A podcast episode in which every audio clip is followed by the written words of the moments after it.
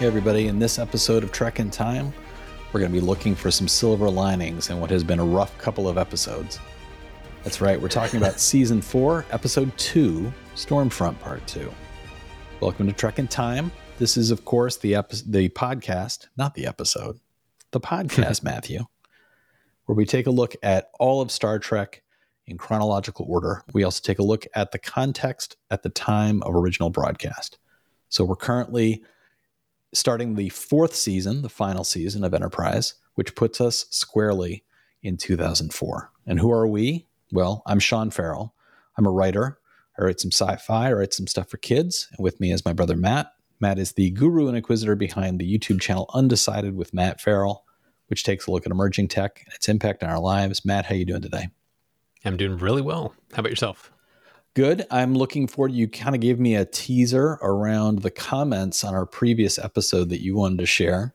So I'm looking forward to hearing what it is that you're going to be sharing with us now. Yeah, this one is from our episode 74, Zero Hour, which is the episode right before the episodes we're talking about today. Mm-hmm. And there were two comments from EBOSS that I wanted to read. And the reason I wanted to read both of these is you could clearly EBOSS wrote one at the beginning when he had not listened to our full episode. And then his second comment clearly came after he'd finished. And I liked the, the different takes across these two comments. So the first one was, first, Jeffrey Combs. Well, he makes Star Trek even more Star Trek to me. Every single time his enthusiasm graces an episode. Completely agree. And to add to that, I actually just watched an episode of Lower Decks where he was one of the voices. And he even elevated that show. So I love the guy. A lot of stuff was happening, and in total, the episode could have been messy, but it wasn't. For once, Sato's character had a good, solid moment, even if it was short and in between all the other stuff. The post-traumatic part of her short story was good, and Linda Park's acting did it justice, and it points out the ship and her crew have not been on a cruise. The ending of the episode made me think of the showrunners knew the show was done, over and out. But with that ending, they wanted to extort a last season from the studio's execs. Luckily, it worked. You guys have a good one. And then his second comment, well, after listening to your review, guys, the episode was in some ways a messy affair. The different stories were easy to follow. So in that regard, the episode wasn't as messy as it could have been. The endings you guys envisioned fit the Star Trek puzzle better as they were drawn from canon. I didn't mind the World War II cliffhanger because I knew then that the show would at least be around for one more season. So I was happy for that. Didn't need the alien at the end for me, though. Where I'm from, the show aired long after the prime evenings in the U.S. Connections between current events and the show faded somewhat, but the writing was on the wall, even over here. The show Star Trek as a whole, not just Enterprise, had lost its momentum and needed a winter sleep. Oh yeah, good review, guys. Like always, you have a good one. Like I said, I wanted to call that out because it was interesting to see his two slightly different takes. And I agree with him 100%. I think Linda Park did a good job. In her short moment that she had in that storyline, like with her trying to basically kill herself, it said so much about the character and how she had grown. And I really admired that. Yeah. But even though it was a messy episode, I think it did a decent job kind of wrapping everything up. And for both of us, when we talked about the episode, when it went to the space Nazis is when everything just took a record scratch and went completely off the cliff. Yeah. Yeah. For me, it really boiled down to at the beginning of this season, the missed opportunity for them to do a episode similar to the episode that followed the Best of Both Worlds Part 1 and 2.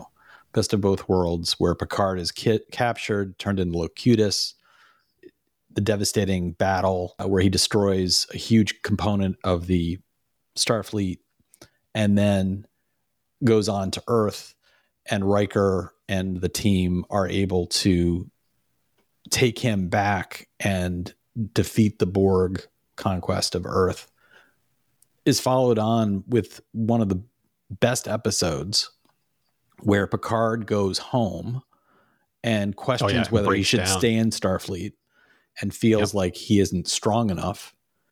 And Worf is visited by his parents, which then resurfaces the storyline around his discommendation in the Klingon Empire and his sense that he needs to bear that burden alone, and is unsure of how to incorporate his human parents in that, and for them to show up and basically say, we don't get it, but we love you, so we'll do whatever. And Wesley Crusher also visiting effectively the ghost of his father and dealing with questions of his identity without having such a huge part of his identity in his life. And that episode does so much without one explosion, without one Nazi, without one, like there's, it's just lots of really brilliant writing. And I feel like they set up at the end of season 3 for such a similar moment of Archer wrestling with, I did it. I completed my mission, but at what cost? Like, I wanted to see that discussion. I wanted to see T'Pol saying, I'm ready to go back to Vulcan, but is Vulcan ready for me? Because I've changed. I'm not what I was. And am I Vulcan, therefore? I wanted to see Sato dealing with like physical and mental repercussions of the torture that she's just gone through. That is, it's just nightmarish. And from these first 2 episodes of this season, nobody other than T'Pol looks like they're really carrying much in the way of scars from their previous experiences. I agree with you 100%. And I want to kind of take it back to EBOSS's comment, the second part of his comment where he mentioned that the show faded somewhat, but the writing was on the wall, or even over here, the show Star Trek had lost its momentum. I think there was, in general, from viewers, Star Trek fatigue, because there had been so much of the same for like a decade. And I think there was also huge show fatigue from the showrunners themselves. And so it's like everybody was just kind of like, I give up. I don't care anymore. Yeah. So it's like, I feel like we're seeing that in that transition from season 3 to season 4 play out in front of us. So here we are in part 2 of Stormfront, and that alert in the background, that noise you hear, and it may sound a little funky, a little warbly, like it's losing steam. The reason for that is because the synopsis for this one is identical from last week's. Matt, do you want to really quickly just reread the synopsis for this episode? Sure. Set in the 22nd century, the series follows the adventures of the first Starfleet starship Enterprise, registration NX-01. In this episode, after destroying the Xindi weapon, Enterprise finds itself in the 20th century during World War II with Nazis in control of the northeastern USA. Captain Archer, Scott Bakula, joins Silik, John Fleck, to stop the alien Nazis, restore the timeline, and end the temporal Cold War. Thank God. Yes. I added that, thank God. That is going to be that is going to be a refrain throughout this entire episode. Listeners, be ready. Matt and I are going to be celebrating every nail put in the coffin of the temporal Cold War. The temporal Cold War. There's I'm not spoiling anything. 2 deaths of 2 characters who have been in the series since the very first season. I won't miss either one of them moving forward. Mm-hmm. Neither of them was a character that I was just like, oh, but what about that guy? No. Mm-hmm. So we are in season 4, episode 2. This one's directed by David Strayton. Alan Croker handled part 1. Both episodes were written by Manny Coto. As we mentioned before, he was writing himself out of a corner because he's now showrunner. And he wanted to get back to his goal. Hint as to what his goal is. He was interested in filling the gap between this and the original series. So he's ready to lay out some groundwork of why is the original series, why is the Federation, and why is Starfleet operating the way it does in the future. That's what his goal is. So, and I'm all on board with that. I wish there had been more of that from the very beginning. Me too. Mm-hmm. The episode original air date for part 2, October 15th, 2004. And once again, the guest stars. It's all the same people from the previous episode. Golden Brooks, Jack Gwaltney, John Fleck, Matt Winston, Christopher Neem, Steven Sherpa, Mark Elliott Silverberg, David Pease, Burr Middleton, Joe Maruzzo, Tom Wright, J. Paul Bomer, and John Harangel. And on October 15th, 2004, Matt, what were you listening to? Guess what it was? It was still Maroon 5. She Will Be Loved. And at the box office, Matt, what were you lining up to see? What were you grabbing your popcorn to go watch? Well, it was still Shark Tale. Oh, that's boy. Right. That animated film that we couldn't recall last week is still number one in the box office.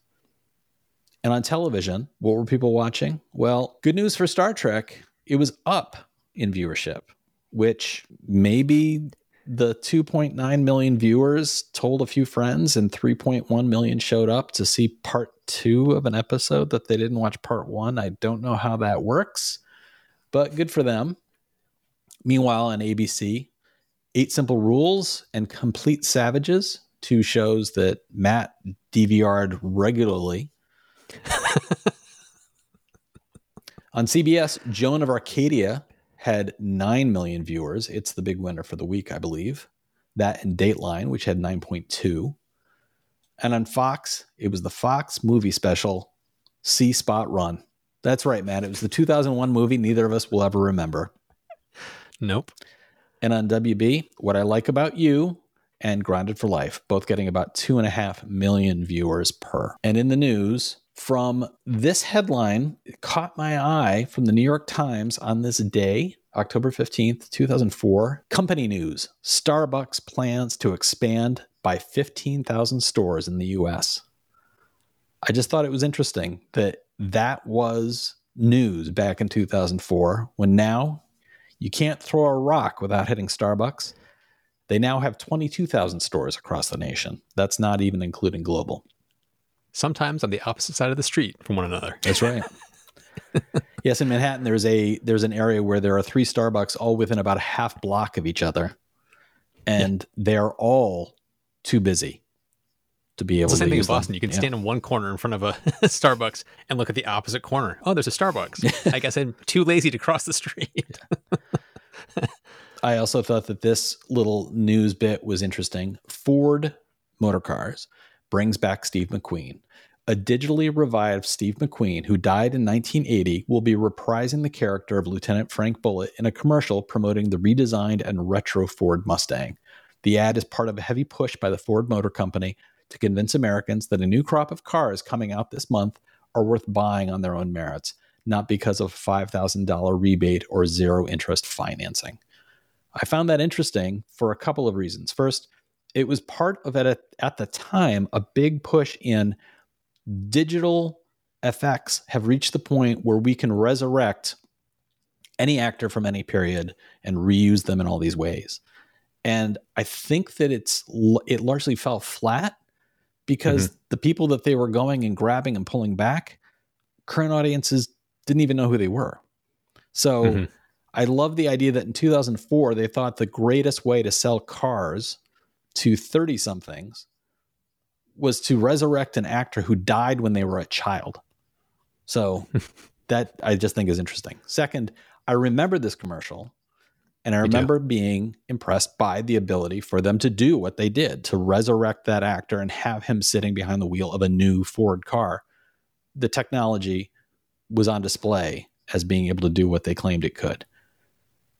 I wish some of that video effects skill was a little bit more present in this episode. There is a sequence in this episode that I do think was impressive and interesting, and I wish there had been more of it, but we'll get there as we talk about the episode. So everybody who's a regular listener who tuned in last week for our discussion of part 1, you're not going to be surprised by anything we say in part 2. At least not from me. Part 2 is just tying all the threads together from part 1 and just sending the temporal Cold War out into space. It's overdue. Really, like, it feels like the series has struggled ever since suggesting the temporal Cold War was a thing with what that means, how it manifests, and what to do with it. And it never felt like they figured out how to manage it, especially when you compare it to Bakula's other best known project, Quantum Leap. Yeah. Yep. Which is so tight and so well conceived with what is it about? Why is he doing these things? What are the rules? The temporal Cold War never had any of that. So we have in this episode, the conclusion of people have now started the factions. What are factions in time travel? What does that even mean? The factions have now turned the Cold War hot, meaning they're going back through time and they're changing things. What would the goals be? None of that's ever laid out. Ultimately, the hint is we want to stop humanity from doing something, but what that is and why is never clarified. So Vosk, the main villain in this, says at one point, my people have the ability to control entire worlds, to change the direction of the galaxy, to do all these things. There's nothing, there's no meat on that claim. Did you find yourself wondering what are the goals here? What are they trying to do? Well, they never, because he's a mustache twirling villain. They never gave any of that, and it bothered me a lot. It's like they could have mentioned some kind of a side between him and one of his subordinates or something like that, or maybe he goes on a rant at the Germans where he could have explained something they had already done, mm-hmm. To basically terrorize the German and put him in his place. He could have said there was a species that mm-hmm. thought they could stand up to us, and what we ended up doing was blah, blah, blah. He could have just very coldly described what they did. And he said, and that species no longer exists. Right. It's he could have just been very threatening and explained it. And then we as a viewer would be like, oh crap, this is how they use this technology and this power to kind of consolidate their own interests. None of that. So what? Okay. Yeah. Right? Yeah. For me, go ahead. No, go ahead. I was going to say, for me, the biggest missed point of interest and the only reason to do what I'm going to talk about now would be if you were going to hold on to alt history as being a focal point of the show. So I understand why they didn't go this direction, but I talked in the last episode that the alt history stuff seemed to me to be the most interesting. Yes. And in this episode in particular, you get a neat scene with the propaganda lieutenant. Well, you get the opening. I thought was awesome, brilliant, because it was total alt history, newsreel propaganda around Adolf Hitler visits New York City and receives a warm welcome, and the president is working with him to make both Nazi Germany and the United States strong again and opposing those forces that have been trying to hold them back. And it's all so subtle that, what's being swept under the rug by the newsreel is the Nazis are blaming the Jews and mm-hmm. there's a global conspiracy by the Zionists to take over. And the idea that Roosevelt would be aligning with that. It's all of that is terrifically rendered. And then mm-hmm. the scene later in the episode where it came out of nowhere, and it feels like Manny Coto came up with a really neat chain of events of how changes in history would have impacted how things unrolled. And so he just gives it to Lieutenant Reed to say. Yeah. It doesn't make any sense that it would be Lieutenant Reed saying all of this, but it's this argument of somebody in one of these factions assassinated Vladimir Lenin before he could be involved in the communist uprising in Russia. As a result, Russia does not become the Soviet Union and therefore is not a threat to Nazi Germany.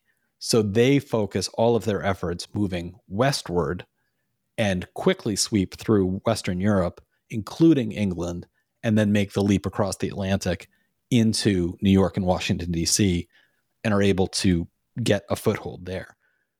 Really interesting alt history. I found that far more interesting. And even with the aspect of what if they had played around with Daniels sending them to this timeline, and then they have to figure out where further in time they have to go further and further back to figure out what's the linchpin. Mm-hmm. Wouldn't it have been interesting to have the Enterprise has to save Lenin? Pushing back that direction and saying they've got some temporary tech from Daniels who's giving them this to say you need to figure out what the key elements are, what has been changed, and you need to stop those things. And you're going to have to do it by going back a couple of years at a time. And then, you know, you could have had an episode where it was like, well, we're still not there. And then go back until finally it's like, oh, it's because they killed Lennon. Lennon is the key. So it's like, we have to save Lennon. You know what they could have done? They could have had Daniels hand Ziggy to the captain. There you go. And say, take this and keep going back in time. And they have to winkle. Yeah, exactly. But that aspect, like really kind of like pulling at the threads of history is where the temporal Cold War could have found its most interesting footing. And instead it was just used as like a curtain or a screen to project Star Trek onto. So it was so poorly conceived right from the beginning, so that now why invest time and energy into making sense out of it when you're trying to end it? So it's like, I feel like Manny Coto is like, I could do some really interesting stuff with time travel. I could do some interesting stuff with old history, but we're just trying to get out of this. We're just trying to get out. So you end up with the focus being the resistance pushback, Archer convincing the resistance what they need. And ultimately Daniels at the end of the previous episode is like, there's a super thing. You need to blow it up. And finding that super thing. So much of this episode felt like a little bit of a shell game. You know, the pea is underneath one of the shells and you're moving them all real quickly. There's always somebody stuck on Earth. Yep. In the first episode, it was Archer, and Trip and Mayweather were on the ship. And then Archer gets back, and now Trip and Mayweather are on Earth, and they're in danger. So it's like the Nazis have to have somebody at all times. Mm-hmm. And in this one, it's Trip and Mayweather, but Trip has already, and we didn't actually mention this in the previous episode because it amounted to nothing, but Silik is there. Silik is on the ship, and we see him running around, and he attacks Trip. Here we see the final stage of what that all means, and the way it manifests is in one of the silliest little kidnappings you've ever seen, where Trip is being held by the Nazis, and then looks at the ceiling of his cell and sees Silik. Mm-hmm. And then later on, we see, as Trip and Mayweather are returned and they go back to the Enterprise, it's actually a pretty cool scene.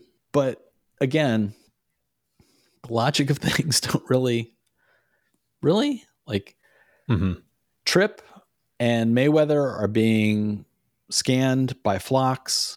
Phlox very subtly gives a response to the readings, shows it to the captain, subtly walks over to a comm panel, casually is calling security. Archer is having a very awkward looking conversation with Trip when they suddenly start fighting. And it turns out that Silik has made himself look like Trip. Now, Silik making himself look like a human down to every detail. Have we seen that before?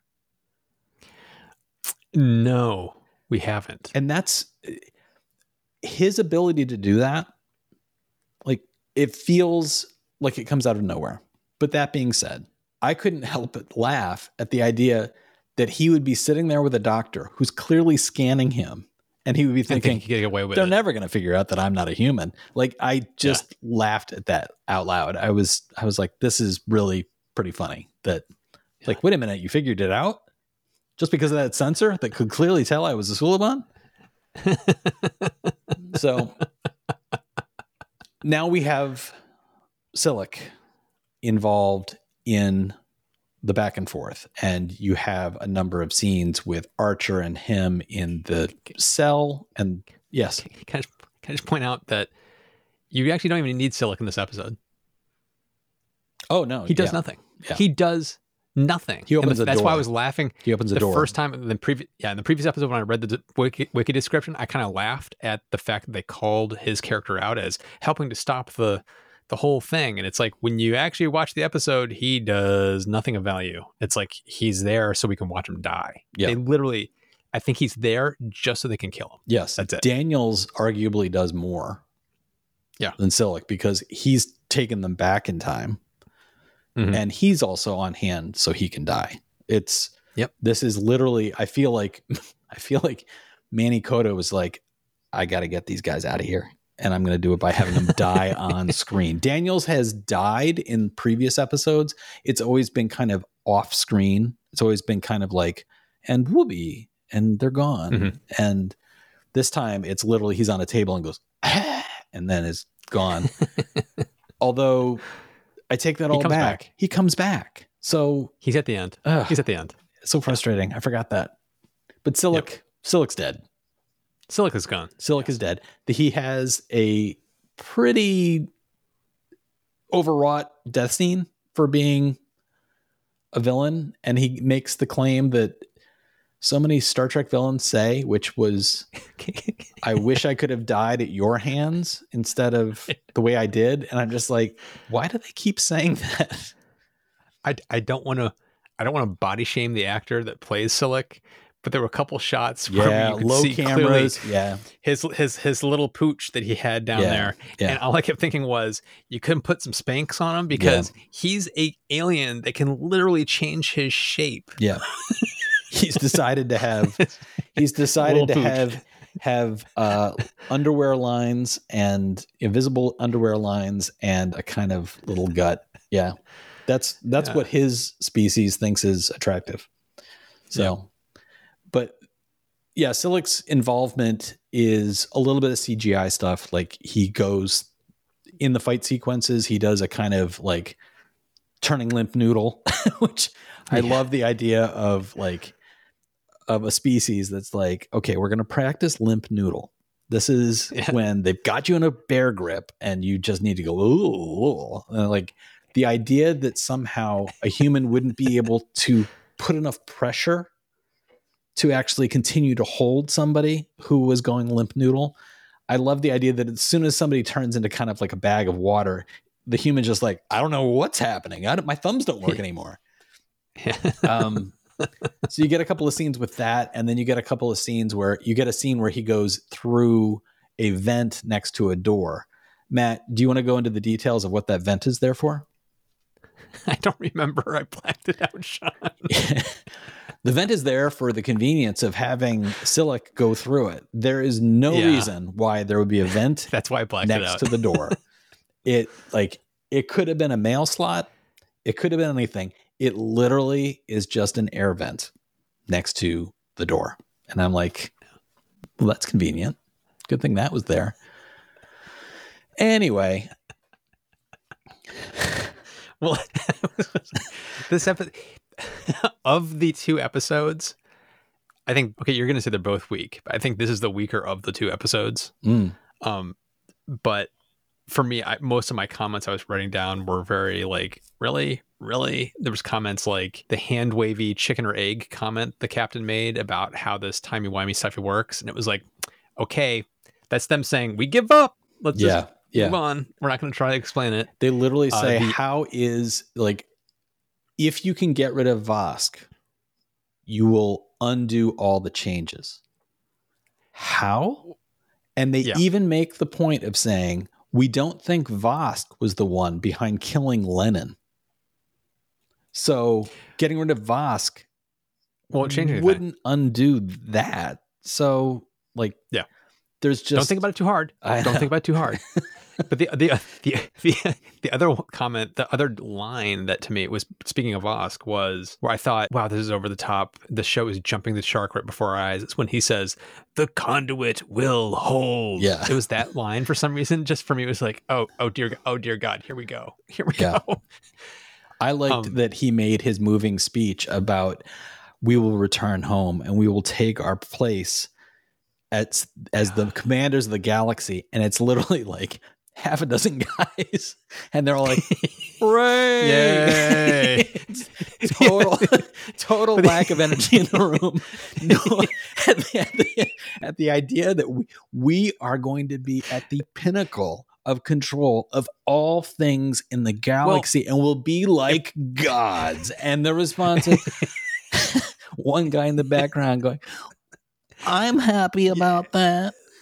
If you had today's technology and budget, it's like you would have taken those 12 actors and made them look like 50 or 60 actors that are all doing different things.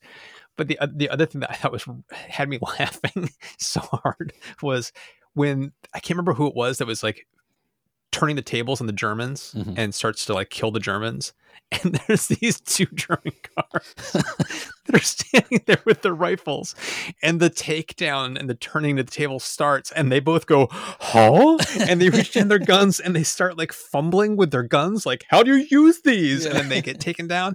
It was like, they're there as guards. Those guns would be ready to go. They'd be like immediately shooting. And so like the directing was like, okay, guys, we got to give them time to kill you. So just start fumbling with your guns. Right. It was kind of like they immediately grabbed like the things that, you know, like you pull back to like cock the gun. They're depicted like those guns are already cocked. Yeah. They're depicted like they're bumbling when the setup is the German war machine at this point is operating at high efficiency, and these soldiers were good enough to actually get into and hold U.S. territory. So, like these would be your top line guys, and this is supposed to be not in this portrayal. Yeah, and this is supposed to be the most secret of locations, because this is the location where this alien research is taking place, and they have what seems to be about half a dozen guards. I mean, it's like, again, there's like five guys visible and three of them got killed right off the bat. And the firefight that takes place on the ground is pretty laughably bad, where I think that this episode, and you just mentioned that between the first two episodes, you thought part one was a little bit stronger than part two. I actually would flip that. For me, I found part two to be more watchable simply because it does what you were saying it felt like the first one was trying to do. This felt like, let's just buy into being a Saturday morning cartoon. Let's just be action. For me, the sequence where the Enterprise is coming in into the atmosphere in order to attack the facility where this device is being built that's going to allow Vosk to return home and therefore become the master of the universe. Hooray. When the Enterprise comes in and is attacked by Nazi airplanes that have been fitted out with plasma cannons, that entire sequence is, first of all, kind of goofy because those Nazi planes, it's literally just like, here's a Nazi plane and they've glued laser cannons onto it. It looks like something like a Saturday morning cartoon would do, as opposed to, like, you're telling me that the aliens wouldn't have said, hey, would you like jet technology? Like, the Nazis were developing V2 rockets and were trying to create jet propulsion for planes. And in fact, were able to create jets. They were able to create prototypes. Given enough time, the Nazis would have likely launched air fighters that would have been jets. So you're telling me that this alien race that is, first of all, building a time tunnel, and second, giving them all sorts of handheld plasma guns that can blow up tanks. Like, they would say, oh yeah, your airplanes, how would you like if we just stapled some laser cannons to the wings? That'll be great, right? Like, I expected there to be like some sort of Nazi jet would be coming off the ground. Instead, it's kind of a Saturday morning cartoon. Here comes some Nazi World War II era planes with laser cannons. Okay, fine. You get a kind of fun little space battle, like over New York City. In the background, you get to see the Chrysler Building, the Empire State Building. You get to see them flying over Manhattan as the attack is taking place. And then when the Enterprise comes in low and does its bombing run over the facility, I thought all of that was kind of fun. Like, okay, just leaning completely into the action. I also like that in this episode was the one where you end up seeing Reed talk about like what are the steps that made history change? Like, how did we get to where we are? I also like the fact that the heroine, the Brooklynite that Archer meets, she just makes the argument of like, I just want to get things back to the way they were.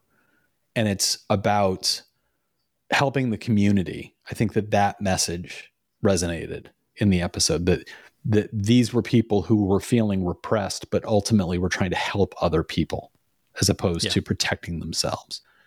Like in episode one, when we talked about this last time, I do wish that there had been a little bit more of a, what does collaboration look like?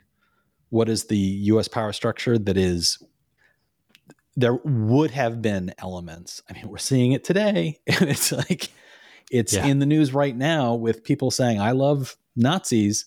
What would it have looked like for a Nazi power structure to take hold in New York City? New York City had pro-Nazi rallies prior to our entry into World War II. There wasn't it Madison Square Garden or something like that? Yeah, Madison Square Garden had a huge rally that was pro-Nazi. And it would have been the case that if the Nazis had landed, there would have been a group of people who would have been like, we can make this work. And some of those people would have been affluent. There might have been members of government that it would have been okay with becoming a sort of puppet government underneath Nazi control. There would have been faces that would have been willing to try to propaganda for them to keep the peace. There would have been all sorts of layers to what it would have looked like. I would have enjoyed a little bit more of that. We didn't get that. We just got street fighting, and we get the bombing run, and we get Vosk, for whatever reason, standing in the middle of the time tunnel as it collapses with his face looking like it's just kind of like twisting, and him yelling no in order to know that he's gone. We get Silik's death. We get Daniels' death, and then Daniels' return with the... Everything's going back to normal. Everything's going back to normal. Look at this. And the time threads are resetting. And here we're in the universe of energy at Disney World's Epcot. Yeah. Watch this sequence of events happen before your eyes. Yeah. It felt very, I'm sitting in a Disney ride. Yeah. And it felt very much like being in a Disney ride. It also felt very much like it was a scene built for this podcast, because we're here saying, like, let's talk about these shows and about the world in which they were broadcast. Many of the scenes running in the background behind Daniels as he's saying, good news, everything's returning to normal, included a shot of Saddam Hussein and a shot of an invasion into Baghdad. So they were pulling right from the current events of 2004 to put them in and saying to the viewer, like, yeah, this is the world you remember. This is what actually happened. So there is one. Let me ask you a question. Was there any heart in this episode? Because there is one sequence that made me go, "Ah." Was there anything in the episode that made you do that? There's a little bit of a tug in the right direction when Trip first sees Archer, and it plays up with from his perspective, he does not know. This is in his attempt to escape from the Nazi facility, which he somehow is able to be hidden in a room that for who knows how long that apparently nobody just opened that door and like, hey, what's this guy doing tied up on the floor? Like, he's just lying there. He gets loose and then is apparently just sneaking around in the facility. And I thought, okay, Trip will have a hand in stopping the time tunnel. Yep. I thought he was going to do something. He didn't. He didn't do anything. So when he finds Archer and thinks that Archer is Silik, I thought that was a nice moment. But what was the moment you were looking for? It was the last shot of the episode when the Enterprise is back at Earth and coming towards the Earth. And then you have all the ships that are coming towards them. Yeah. And you had the Vulcans and you had the different races that were there trying to greet the Enterprise coming back from this massive mission. Right. It like actually hit my heart a little bit of like, oh, friends. Yeah. Like, you know what I mean? Like here's the beginning of the Federation. It was like, it was kind of cool to see. And it was like, to me, it made me at the end of the episode actually kind of sad for the episode of like, wait, you mean to tell me the one thing that just pulled my little heartstrings was this stupid shot of Vulcan ships coming from the Earth to welcome the Enterprise back? Yeah. It's like, that's the part that I got all like sentimental about. And the rest of the episode, I was kind of like, all right. Yeah. It shows you where, like, when you take a Star Trek fan, and I'd be interested for people to weigh in on the comments, like, as a Star Trek fan, what is the one thing that you know will have impact on you? Like, yeah. And I know for me what that is. Like, for me, it's any time you see that kind of, well, we have such difference. There's so many things between us that are so different, but I get you. And I will do whatever I have to help you. Like that for me is the moment. Anytime any character is just like, oh, but haha, I just like, oh, right in the heart. Like it gets me. Yeah. And seeing that field of ships, it does that. It's that thing of like, here come the Vulcans. Here come, like, it might even be an Andorian ship in that group. I think there was an Andorian ship there too. There's a number of new vessels that are new Starfleet vessels that are smaller that are coming out. Mm-hmm. And so it's like all of that. And you feel like, yeah, this is really the beginning. And like everybody there is just like showing up because you did it. You did the impossible. And the Enterprise at that moment, the consistency in the model that used for these episodes, it is there's huge gaps in the saucer. Like you can see directly into the, like there are sections of the ship that are just closed off because there's holes in the ship. And the woman that Archer befriends is actually temporarily staying in the room of a dead crewman. Like little things like that, that are just like, they maintained a consistency here that makes sense. And for that final scene, I agree with you. It hits you. But to listeners and viewers, what is it that hits you every time you see Star Trek when you're like, oh, every time they do this, it's what works for me? Let us know in the comments. I think, Matt, that does it. I can't. Yeah. I don't want to. These two episodes are done. Yeah. I don't want to beat up on the show too much. We've had episodes before where we've talked about like, oh, we're kind of like beating up, bragging on this. I really do feel for Manny Coto in this. Me too. He was given an impossible task, and that impossible task was to make sense of what may have been a late night spitball in the writer's room. Like, why don't we close with space Nazis? And then he had to make hay out of that. And he makes the best hay he can while closing the door on what is arguably one of the weakest long-term plot elements in Star Trek, which is if you're introducing the temporal Cold War and it's not the entire point of your show, if you're not going to be following a crew around that is bouncing around in time to undo the problems that are being introduced in the Cold War, you can't. I don't know how they envisioned that you could have, oh, our story is going to be about this crew in this ship moving forward in regular time, but we're also going to introduce all this other stuff. You can't slice the cake that direction. It just doesn't make sense. So I'm glad that they're putting it to rest. I'm glad that Silik is gone. Like all of those little elements of the story, I was just like, put it away. So next time we'll be seeing what will arguably be considered Manny Coto's first real foray as showrunner into what Enterprise will become in season 4 with the episode of Home. But before we get to that, Matt, as we're signing off, do you have anything you wanted to share with the listeners about what you have coming up? Yeah. I mentioned this in the previous episode, but there's an episode talking on Undecided about being able to, a new technology to be able to cool things without electricity, which is going to, could have a huge impact on cooling our homes, food, you name it. And also in the new year, I have an episode coming up on wood batteries, which again, wood batteries. It's really kind of cool. Would that be called Splinter Cell? Maybe not. Oh, Sean. Oh boy. As for me,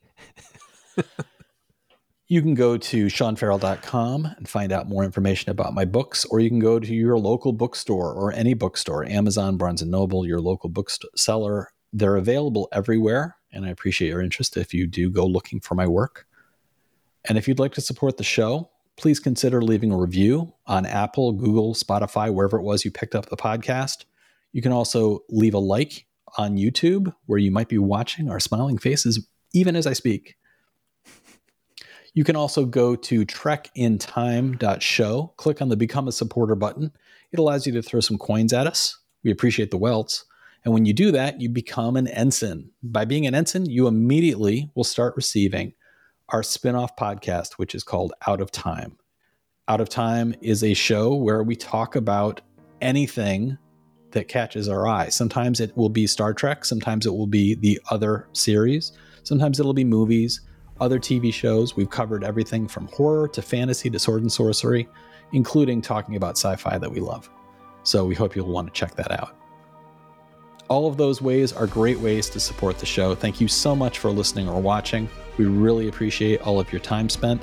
And I promise you, next week, we're not going to be ragging the way we've been ragging these past two episodes. No. We're out of those dark days, and I think we've got some good stuff ahead.